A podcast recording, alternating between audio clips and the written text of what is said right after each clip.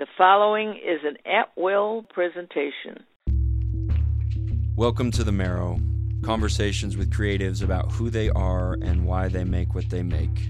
I'm your host, Josh Riebach. Today I'm speaking with film director Alex Beh. Alex Beh, writer, director, actor. In some way, shape, or form, you have had your hand in films including but not limited to Warren, Coffees, Three Women, Babe, Swing State, Backgammon, on and on and on. Thank you so much for coming on the Marrow. Thank you for having me. And This you have to you have to catch a flight in like a couple hours, so I, I really am Yeah. grateful. No, it's great. It was good to be up. Any, I was like, I was going to be up early anyway. So Yeah, it is as it is early here in New York City. This is uh, I'm looking behind me and the sun is just kind of coming up. It's it's beautiful. Now, where nice. now you are going? Where you you are going from New York to where? I'm actually going to Phoenix to celebrate uh, to do Thanksgiving there. My grandmother turned 97 last week, so um, Wow. she was able to see the Cubs win the World Series uh, in a lifetime, which Oh, yeah. she wasn't able to before that moment. She's a Cubs fan. she is, yeah. She's a Chicago and um, or did a lot of time did a lot of time in Chi Town. So, but but your your entire family is your entire family like rooted in Chicago? Yeah, from Chicago, born and raised, uh, raised in a town called Winnetka, and then uh, I was, uh, and then I've been down in L.A. I've been in L.A. for nine years now. What's it been like? I mean, aftermath of the Cubs winning the World Series. I mean, we're, we're what like a few weeks removed now. I mean, has the glow has the glow worn off yet or, or not Um, yet? you know, it's uh, we've all been talking. We we were all high. We were all high. We were all pumped. Everyone was excited. It's been an amazing, like the town's exploding, and then you know the week later with uh, we had the Trump situation. So, so it was kind of a weird deflation, but also like, like maybe that was just part of the universe. It had in order for it just couldn't Retribution. yeah, I don't know. I mean, the Cubs when the, people always said hell would freeze over, the world would end. Maybe this is all part of a longer kind of apocalyptic Yeah. kind of like I don't know what it is, but but yeah, it, you, it's been. I mean, it's it's actually what's wonderful about it is it's a source of truthful like success that Yeah. after a long, long Yeah. period of working hard and and hoping for something that it actually can happen. Yeah. And I mean, it doesn't have to take 108 years, but this, it's a moment that actually, I think personally, seems to have shifted the the, the world. I mean, like it, Chicago can, if Cubs can win the World Right. Series. Right. Chicago like can't handle that. They don't know what to do with that. They're like Yeah, used to absolutely. complaining Yeah. and used to like that. You know what I mean? Like yeah, what- Chicagoans aren't even used to enacting the muscles required to smile and scream for joy. Totally. Typical despondence. Well, no, yeah. I, mean, I had friends that like I had friends during the during the, the Giants series, uh, the first round, you know, right, saying like, "That's it, it's over, it's gonna be done." I'm like, "What are you doing? Like, do you want to be right? Do you want to be right about this? Like, seriously, do you, like what do you want to get out of Right. that? Do you want to be right? Right, Like, exactly. we're not. No, it's not. We're not going away. And Exactly. I think Fowler at the beginning of the whole thing was like, "I don't know who's gonna do it, but someone's gonna do it. We're gonna, someone, one of us Oh, is gonna win the World Series." And it was like, it was huge. It was so. Well, and and seeing for me, I mean, I was uh, my wonderful wife and I watched it from our apartment, and we have a dog named Ditka. So we're we No we, way. we've maintained our our Chicago athletic allegiances. Are you deep Chicago guy or what? Yeah, yeah, you, yeah, where are you from? Well, I mean, Chicago, Chicago area. Yeah. Born in near Joliet in Frankfort, and then grew up western suburbs like Naperville, West Chicago, Wheaton. Dude, I love it. High we're high fiving. We're doing between that. our mics. We're yeah. that. And your wife is she involved in Chi-Town and all? Oh yeah, yeah. She's she's from uh, DuPage County as Get well. out of town. It's great. Yeah, well, and so so we're there, and you know, or in our apartment, and we're watching Game Six and Game Seven, and I I was trying to remember because the like I remember the Bulls winning the titles in the '90s Yep, and the mhm. Blackhawks, um, and and then I, I I have some faint memories of the Bears winning it, um, Yeah. you know, the '85-86 Sure. season. I was three. But but but Alex, like watching Chicago celebrate like that, like I mean, on on just the athletic side, like it was awesome. Yo, yeah. But you, I mean, you were saying like it felt like there, there was something like that felt to me so significant. And watching the fans and hearing people talk, yeah. like there was like there was a little more to it than that. Like there was, I don't know if you heard this. There was the one story, and and I'm I'm sure I'll probably um, botch some of the details, but it was about a man. and I want to say he was in his 60s or 70s, maybe even older, and I think he lived in North Carolina. Mm-hmm. And he had made a promise to his dad before his dad died that if ever the Cubs got to the World Series, they would listen to it together on the radio. And so the man, um, when when Game Seven I think was rolling around, he drove from North Carolina to his dad's grave in Indiana. Wow. And there is a photograph of him at his dad's grave Wow. during Game Seven with the radio playing. And you just kind of hear that stuff, and you just go, You just- "There's like more. There's just a little more to it." Like I, I actually started like, I, I did genuinely start crying. welling up. I just they- felt when- emotional hearing that. No, man, I, I, I you know, uh, my brother passed away in 2009, Mm. and when they got to the World Series, it was like I started crying just because it was just it was just so like you wanted I wanted him to Mm. Yeah. experience that or just people that my grandma my grandfather passed away a couple years ago and he was 94. It's like Mm. you're just he took me to my first Cubs game. You know what I mean? Like it was one of those things in Wrig- Yeah. at Wrigley and and and I I. Uh, I was raised on. We were all. I mean, we we we listened to that. You know, Harry Yeah. Caray growing up and all that. I mean, there's something about the Cubs uh, that everyone kind of feels that way. I mean, it's like the, you know, not to take the attention off the Cubs right now, but it's like you know, people have that, like the the Yankees and and, Mm-hmm. the, and the Red Sox and things like that. There's these teams that you just kind of have this. yeah, Um, and there's something about baseball that um, I'm not. It's funny, like we're talking about baseball, which is so funny, but I, I, I guess baseball has been a big part of my life, even though it's I'm not like a sports guy. You know what I mean? I don't sit in like, but I've got I've gotten I've really it's been good for me because of what I do. Just uh, there's a lot in LA. You're just constantly like everyone's constantly talking about business and things like how to get a project going, blah, blah, blah. And so it's nice to like and I've I've actually never identified myself as someone who needs to escape into sports. I just Yeah. never have. But like you know, the Blackhawks have been huge the last you know seven Yeah. years or whatever it is, and and that's been a good thing. And then eh, for the city, and and then with the Cubs, it's just like yeah, it was it was like there was something about it that just Yeah. had uh there was something more to it and more meaningful and and uh, yeah.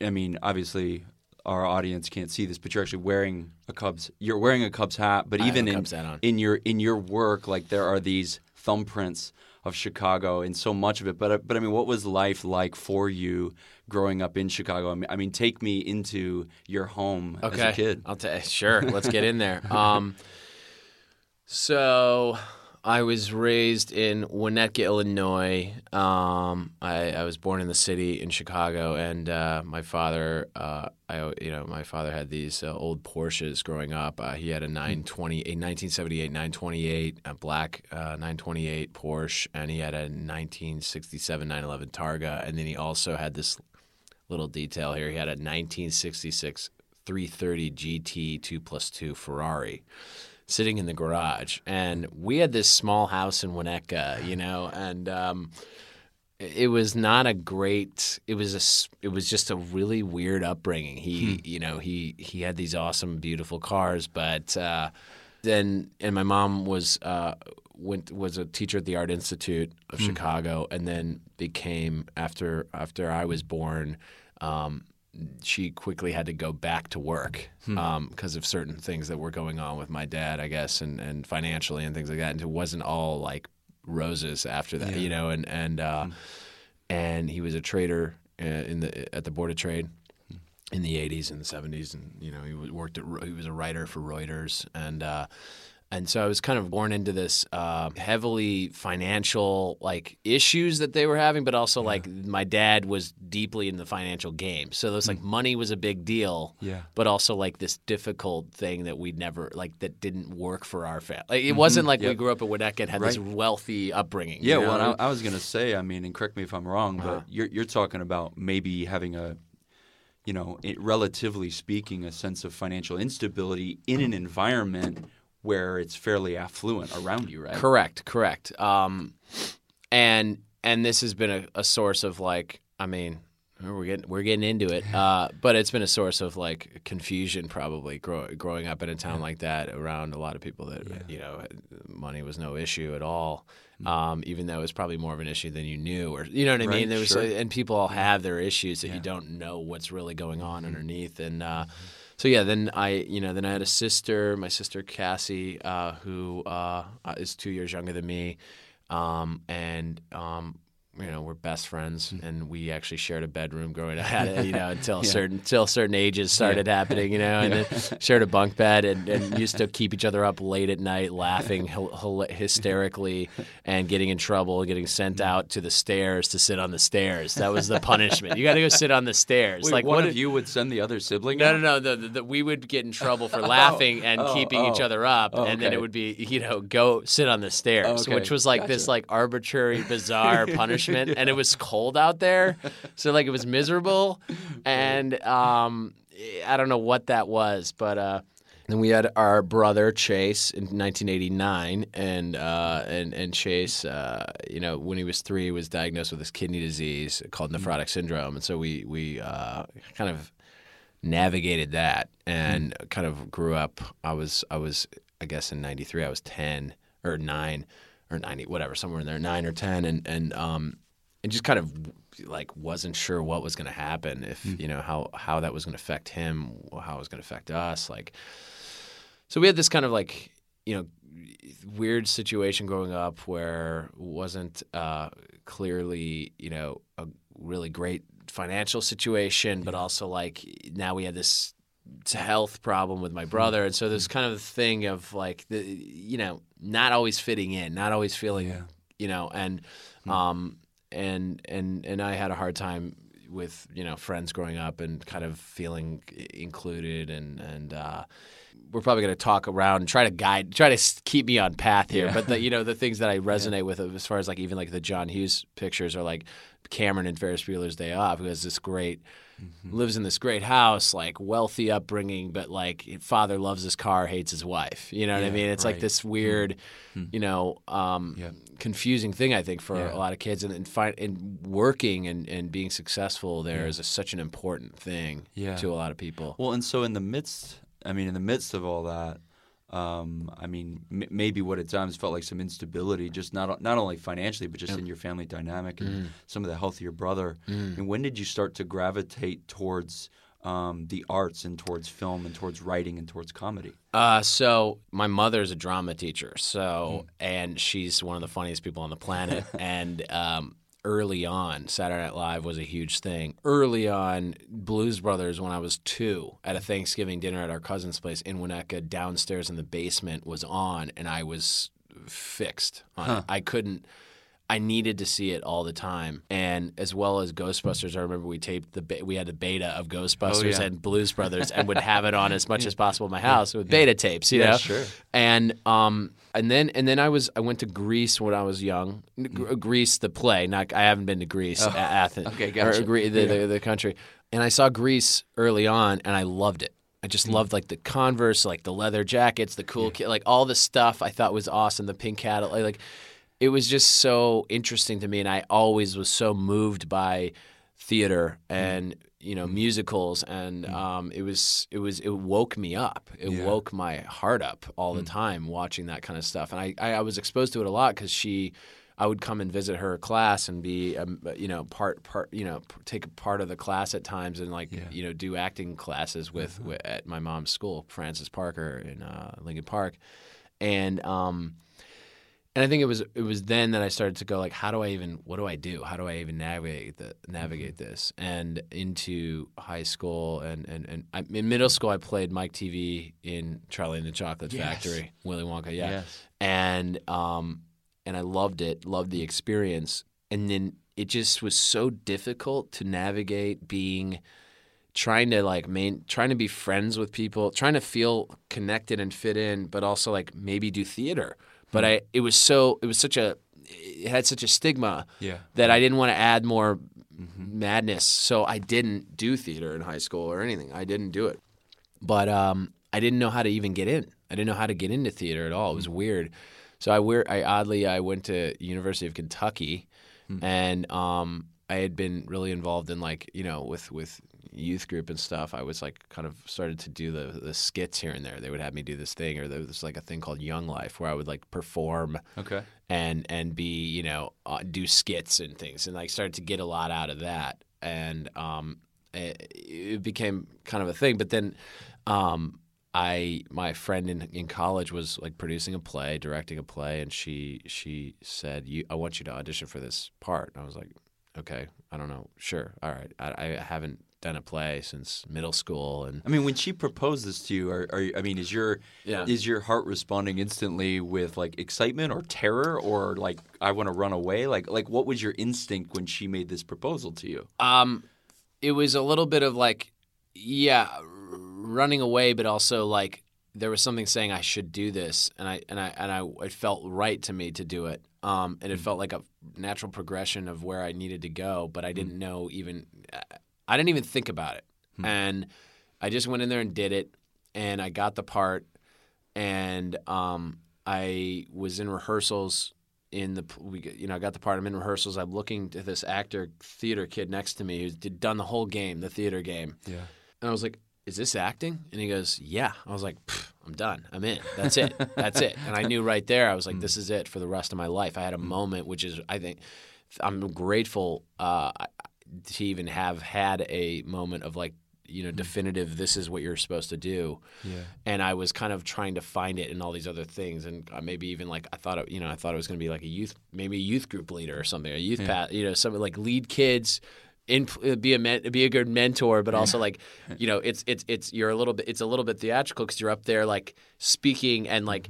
Embellishing on certain things or like talking about certain things and like you know and then and then and then there's an element of like you know uh, performing of some sort but I, I then I was like but that's not all of it for me I think I can get all of that and more. And I started to see an expansive, a- abundant, un- endless possibilities. And I think any, you know, I don't know, but it feels to me like if you find something that you can see completely endless potential in, that might be the thing that you're supposed to do. Yeah. Right. Um, and um, I, I, I, I just I could I, I could go write books after I could be an actor and, and a director and make movies and also write books and Yeah, go on book tours and Yeah. talk about that Yeah. and talk you know be on shows and interviews and do you know I could that Yeah. that for me was like I could do all of that. So It- so when this so when this happens, I mean, from that moment on, I mean, I mean, to hear you describe it that way, it sounds like this was the the launch point, and you you have, I mean, really since that point in time, relentlessly pursued this. I mean, with with a lot of your life.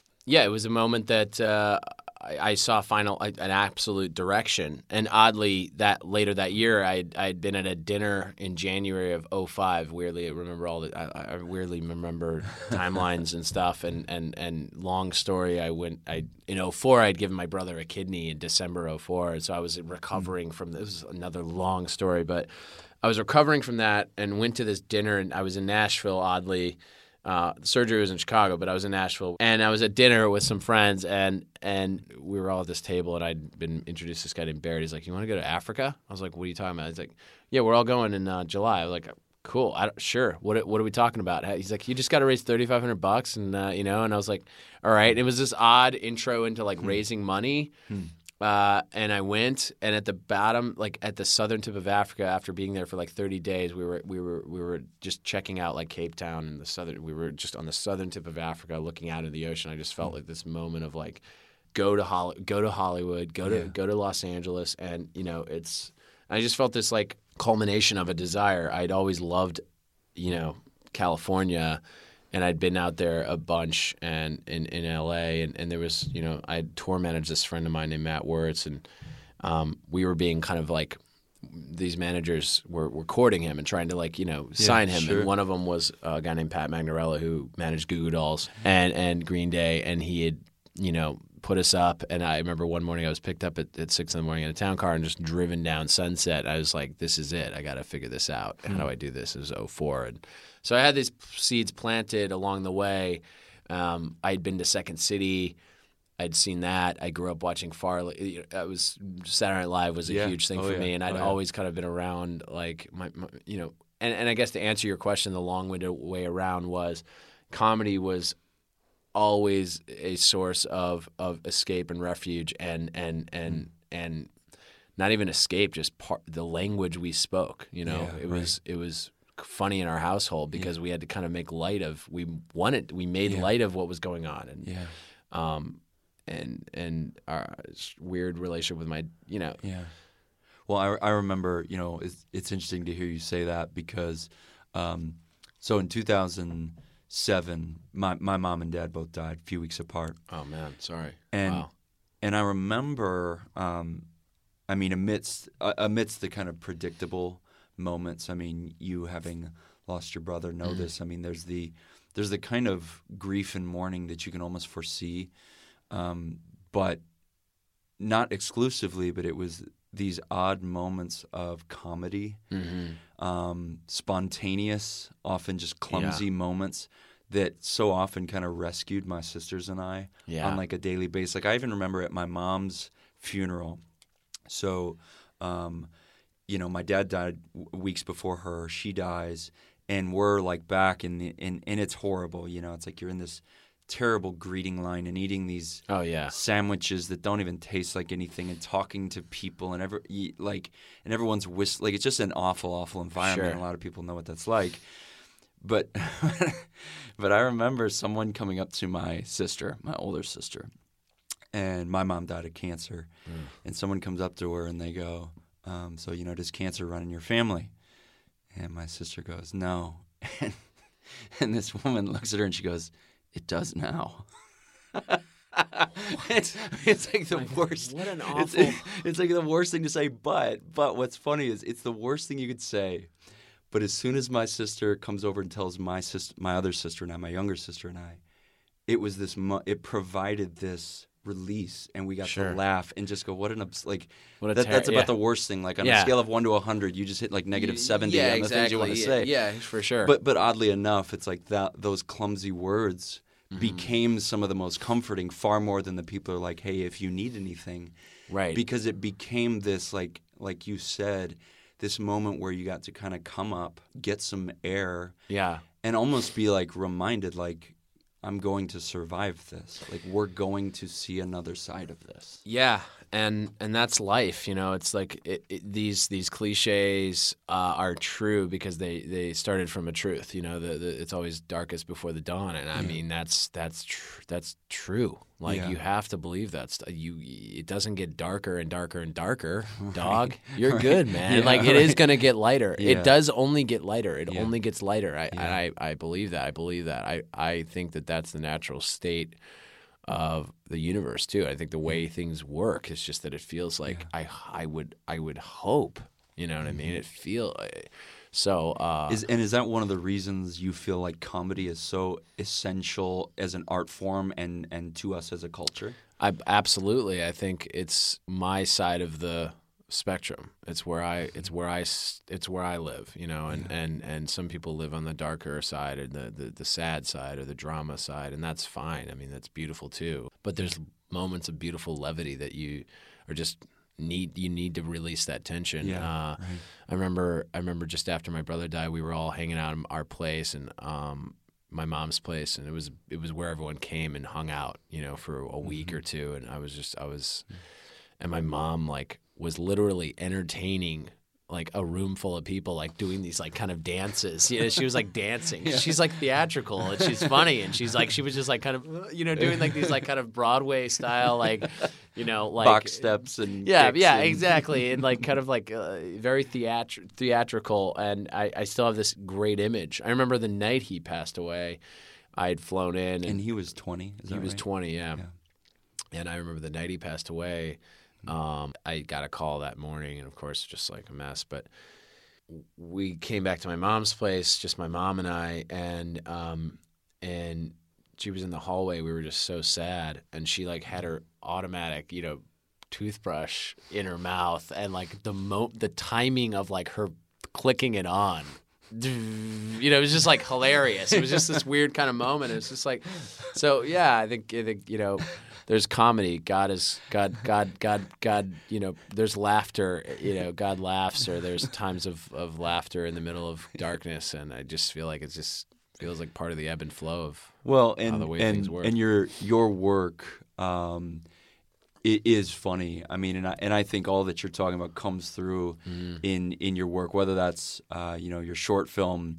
Uh, coffees where in the opening scene you're even you're, you're trying to climb over this fence Mm-hmm. to see a girl that you're kind of unwilling to let go of, even though she has clearly, as you watch, Yeah, moved on, moved and, along, yeah. and you're doing it while trying to balance these lattes and and you know, Kristen and I uh, watched it last night, and I love where you're climbing over, and it and it looks kind of just from the untrained eye, almost like a a Beverly Hills like Mm-hmm. environment, um, and and you climb over this gate. And then, right when you get down the other side, the gate opens because Sure. it's, it's motion censored. And so, I think that that comedic sense um, that you talk about, to me, that that bleeds through. And not only that, and I and I want to ask you about this, um, but you clearly have a deep affection for your family, and and and to me, that sense of family comes through like in a in your film. Warren, which you won Best Director for at the at the Bel Air Film Festival, which is just amazing. Congratulations! Thanks. Um, but that sense of family really comes through, and and that sense of comedy and that sense of love. And and my I think my question um, that I'm slowly limping towards here is is I see all that when I watch your work, but when I see your work, I don't feel like you depict those things, those really kind of critical human elements. In a way that's cheap or in a way that's false. Mm. So, I guess my question is when it comes to comedy, when it comes to depicting family, when it comes to depicting love, what does it look like for you to capture the honesty in the midst of these scenes and in the midst of these stories? Yeah. For me, it's like it just feels like the gauge. You know, you just check the gauge when it's like when it's off and it's not true. It's it's it's subjective a lot of the time, but I don't want to say it's objective because.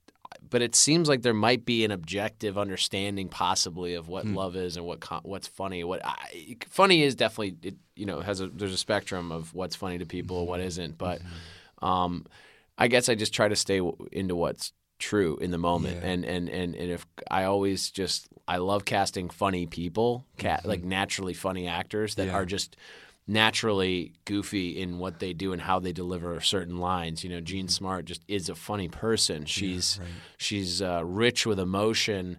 But also has funny ways of delivering just the way she talks about things, and and John Heard as well. Um, yeah, and you know, PJ Byrne is someone I like to work with a lot, and PJ just naturally like is hilarious, you know, and so I love the idea of casting people that are, are funny in their daily life and and having them talk, have a real conversation, and out of that would would be would would comedy would would come. I, writing jokes isn't always isn't really the thing that I'm always I'm not really always writing jokes you know I'm writing true scenes and then I think comedy comes out of these scenes and hmm. I, I think I think I mean my dad is just goofy. I mean he's just a, a a- an interesting fellow I'll mm-hmm. say. Okay. and and his natural thing is veering veering into sarcasm a lot and mm-hmm. kind of and and that would be funny It is funny to be you know oh sure yeah it's the pedal on you can do it it's the pedal on the right you can do it you know at a stoplight. It's like you know how to do you can do this. It's like that for him is like a natural response to someone sitting at a stoplight you know Yeah, not right. going. He's like you know you got this here you can do you know it's like and that's the kind of stuff that I would grow up with this like ridiculous sarcasm that uh you know naturally uh Mm. Yeah. and then you know you, you hope it's funny to people I get you know and, and I, I always liked my natural kind of state was to make people laugh. Mm-hmm. um and and and I always kind of joke my my goal in life is not just to to to do well and and you know maybe maybe be successful and raise a family and all that stuff but also to just make people spit take if I can. You know what I mean? If I can make you if I can make you spit take like I'm doing my work you know? It's like that's kind of the that's kind of the thing. Well, and there and there's something about you know, I mean, what what you do. I mean, you, I mean, you write as well. I mean, Mm-hmm. certainly in that environment. But the way you're talking about directing or acting, and for me, my primary craft is writing. Sure. There's something about you know trying to seek almost like the, the the core of what you're talking about like and, and to me that's the greatest challenge of writing any scene is the basic question what is this scene about Right. like it's it to me it's much easier to go well they're talking or I can make it interesting but to say what is this scene really about and um, I don't I don't remember who said it um, but but the saying that art is the elimination of the unnecessary Yeah. and to me there's there's a similarity there's a parallel between that and honesty Yeah. and writing something that's honest and going how do I eliminate all unnecessary facade? How do I uh, eliminate all unnecessary cliche? Yep. Any unnecessary triteness? How do I eliminate any impulse to make this prettier than it really is? Yeah. I mean, in that way, I mean, in, in that way, it's like honesty, like writing or like acting or directing or painting. I mean, honesty is also a craft. It's like you're sculpting this thing down mm. to its essence so Yes. that people can kind of engage it in a way that resonates with their life experiences. And, and to me, I mean, that to me, that's like the remarkable undertaking of art. I mean, it's how do you how do you take a photograph of somebody and have it be honest and capture that person or that moment or that that Mm-hmm. sunset or, or whatever it is or a dancer to go how do you capture honestly forget pretty forget what it's supposed to be Sure. forget presuppositions how do you just eliminate all that unnecessary stuff and capture something at its most fundamental level I, I think if you're asking that question, you're in a good, you're in good, you're in a great place. If you're Yeah. at, if you're asking that question with everything you do and of every fiber of your being as you as you walk through life mm-hmm. and going as you are going, asking that question of yourself, you're you're in a great place. If I'm writing this sentence and making sure that I'm not embell. Look, I, I was going to say, and I'm not embellishing. I mean, why are you embellishing? And asking mm-hmm. why am I doing that? You know, mm-hmm. um, I always say like Ray Bans are cool, then they're cliche, but then they're cool. You know, it's like it, it's like they're just like if you the guy's wearing Ray Bans because he wears Ray Bans, not because you're trying to be cool. yeah It's cool. It's gr mm-hmm. it's cool, man. It's mm-hmm. gonna be cool, you know. And if you're gonna, you know, and, and sometimes it's it's it's it's fate and luck, and and you're just sometimes you just know when to push the button and Yeah. click the camera, and that's when you you know how to capture a certain right style of uh, vibration of atoms at the same. You know, I don't know. right, that sounds right, crazy. It's like if you're a photographer and you just naturally crush it all the time, it's probably because you know when to hit that button. And and I'm and tell me if I'm tell me if I'm wrong here, Alex, because I'm I'm wrong I'm wrong Mm-hmm. I mean, frequently. I, I, I but understand. but I this. do I do think there's something about um, pain Mm. that gives us a lens to truth, whether we like it or not. Whether we want that to be the case Mm-hmm. or not, I do think there's a sense of where some of the things you have endured again, maybe I'm wrong, and maybe they're certainly not the only thing, but Mm-hmm. have given you maybe additional eyes to see kind of the truth of a scene or a truth of a moment because you've you've lived a lot of these things out, and you know that they're far probably less pretty than oftentimes they're depicted to be. Yeah, and and yeah, you just uh, you've had enough Yeah. Mm-hmm. of the bullshit, you know, and you said I I don't I don't have time for Mm-hmm. you know I don't need I don't need to make the joke funny. I just need to tell the joke. You know, I, I don't need to make the scene funny. I just need to be in the scene. I just need Mm-hmm. Yeah. to you know paint what if you're a painter and you know and it's good, it's good. You Yeah. know, and and uh, I I yeah I think uh, pain is a pain is a is a necessary part of beauty and Yeah. and and funny and and uh, and uh, I remember I wrote an article called "Comedy's uh, Comedy's Latest Tragedy," which was about when Richard Pryor died, and I and I read that I wrote this thing for a, long time ago. I think for like a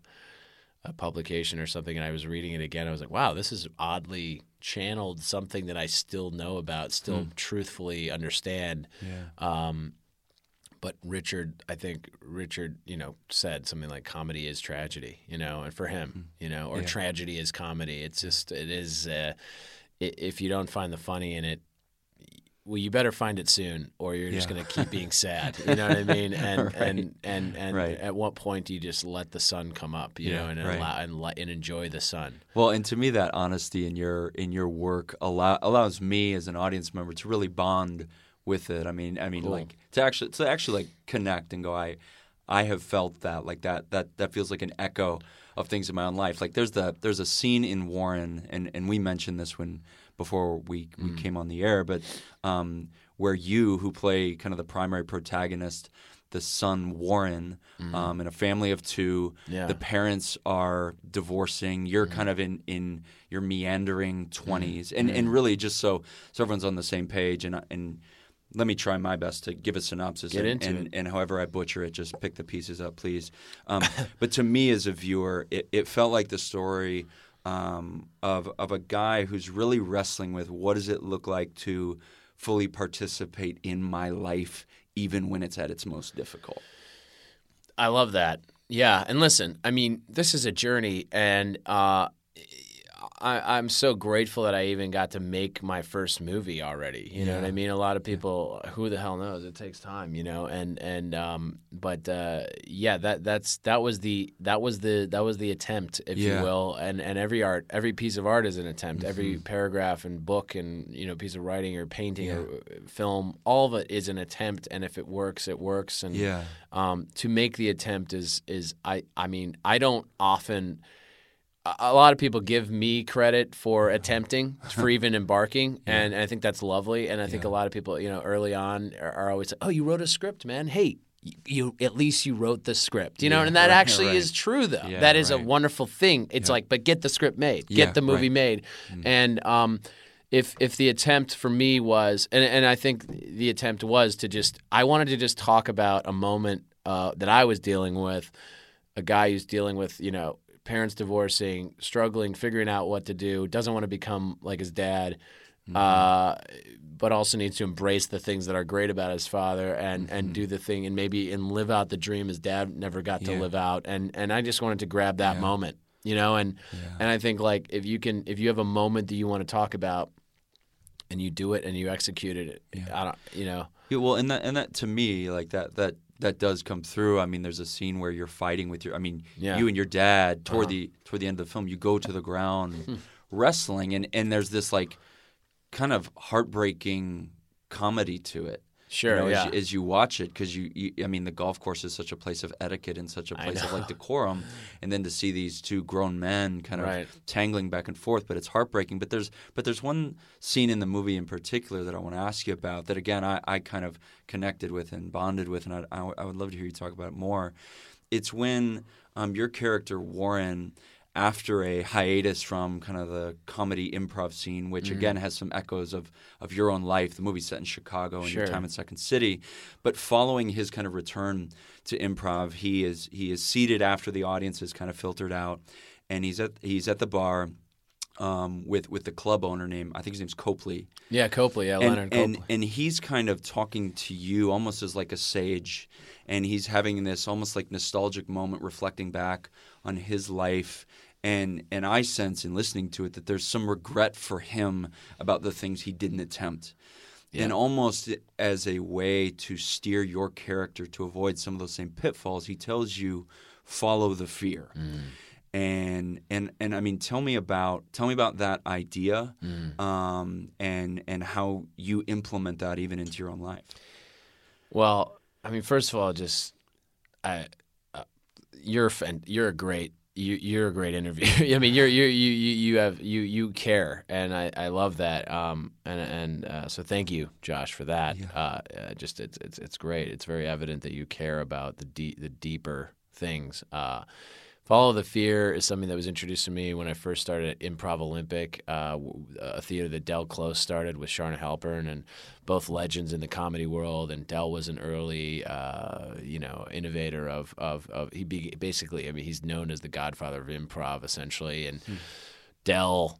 Del used to say, you know, and that was the thing. Uh, the first thing Jay Sukow, my first teacher of improv, uh, 101 at, at Improv Olympic in Chicago on Clark Street next to Wrigley Field, um, was uh, Del used to say, follow the fear. And follow the fear to me, and I think uh, meant, and it can mean anything to you uh, as it wants to be, but I think what he intended possibly um, is to get out get out on stage and follow the fear. The thing that scares you the most go after that moment in the scene uh, if it's uh, you're going to be a mechanic and you don't, you know you don't know what mecha- what a mechanic does, but you're going to just play it and be true about it and talk about the rotors and talk about the brakes or whatever it is. and and uh, I'm riffing there. No, but uh, you know, be be a mechanic, be a truthful mechanic. Maybe be a mechanic that doesn't know a lot about cars, and that's funny. Yeah, you know what I mean. If you don't know about cars, don't know about cars and Yeah, do it right. really well. So follow the fear uh, for me was always just get the hell out there on stage and be as scared as you can and and mm-hmm. and go with that and own that. And i think mm-hmm. that translate that for me was so powerful. When i first heard that i i never forgot that. And i said this is something that has to be one of warren's like kind of what is it a, a uh, quip or Yeah. something whatever. This is something that and leonard copley this teacher this improviser that i had seen so many of these guys that i i care about and love and it's not as tragic as i think people want to make it that they never got to do their thing Mm-hmm. um, you know and i they never got to be famous or they never got to be a huge star they just became great teachers that you know and and if that's their if their story is that they're upset about it then that's their thing you know Yeah, but right. like if you you know these guys these people have been massive influences on million on on hu- on many many stars in the in the, in the business. And uh, Hmm. and and that's that's a beautiful thing. But follow the fear was was also this thing I wanted to apply to life in general. It was like it scares the hell out of me. It was scaring the hell out of me to move to LA and go out there and do it. But it, it was it was a necessary part of uh, the, the journey you know? Yeah, well, and and for and for me, there there's something about like like I I heard that um, even you know that character saying that to your character in the Mm-hmm. film, and and it, and it immediately took me to ask the question not only creatively but even just the context of my broader life. What am I afraid of? yeah yeah and and how can I, how can I allow that to to maybe alert me to some of the things I ought to pursue or Sure. or to some of the things that I've really spent too much time fleeing from. right But I think of some of the greatest decisions um, I've ever made, and I've made a lot of bad ones. But some of the ones I'm most satisfied with were the ones I was most terrified to make. Sure. Um, you know, becoming a writer and, and trying to. I mean, I mean, it, this all ties back into you know we were talking about with honesty. I mean, honesty Mm-hmm. can be a really really terrifying thing. I mean, the notion of authenticity yeah is being, terrifying being seen, you know, and- exposed yeah yeah, and the and the potential to be rejected in the midst of that, or um, I mean, even even for me, not not not only asking, you know, the girl I would go on to marry, and you know, we've been married for eleven years, but Wow. but but just that even on a daily basis with her, even eleven years in, go, what does it look like to let her in? yeah and that's scary or, or friends or, or or whoever it is but to like engage those things that are terrifying oftentimes for me that's where i'm destined to grow most i mean for me one of the criterias in my um, kind of craft rubric like when i think what projects am i going to take on? And and for you it's even more so. I mean when i take on a, a book project it's you know three to five year commitment. And and you know for you I know with with some of the films you take on I mean you're talking about a, a, a decade or more. It's it's it's a long term commitment but but because of that one of the things that's essential for me is to say by taking this on am I going to grow in my craft is it going to force me to get better Yeah. and even beyond that is it going to force me to think deeper about life is it going to force me to reflect on things that I haven't reflected on? Is it going to force me to feel deeper? To um, is it going to force me to maybe um, alter the way I view the world, Yeah. the way I view people? But that doesn't happen unless there tends to be an element of fear in what I'm taking on. I mean, if it's just comfortable waters, I kind of remain the same, not Yeah. only in craft but in character by the end. Right. If it's if the water's not cold, you're not really going to swim much. You know. Yeah, you right. Gotta, you got to swim when it's cold. Yeah, you got to right. get to that. You got to get to shore. Right. The next shore. Yeah. Um, yeah. Uh, all these projects have taken. You know, I remember looking back and being like, "Wow, these things have all been." Even the shorts of all all the I mean, they're all like six to twelve months. I mean, Yeah, it's just right. at least, and then six to twelve months, if not years, because of the writing started at like you know X year, and then it became, you know, coffees, whatever. It's it's uh, Warren. I started the notion in 03, wrote it in two days in two thousand six.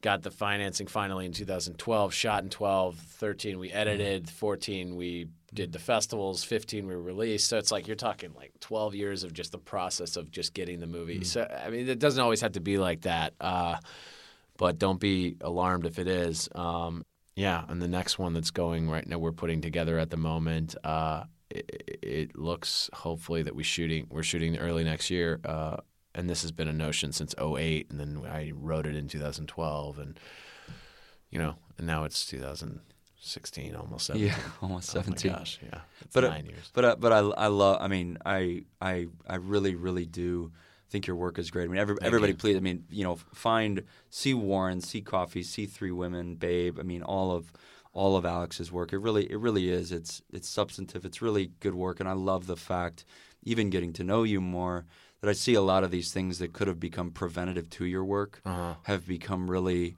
Um, dynamic points in your work. I mean, you know, the the financial things you talked about in the context of your family, Mm-hmm. some of the things um, maybe you feeling a little bit like you didn't fit in. I mean, all these things have gone to feed your work rather than prohibit it, and I think that's that's really a that's a, that's an amazing thing, man. Thank you. Thanks Yeah. for having me. Yeah, Appreciate thanks so much for coming on, Alex.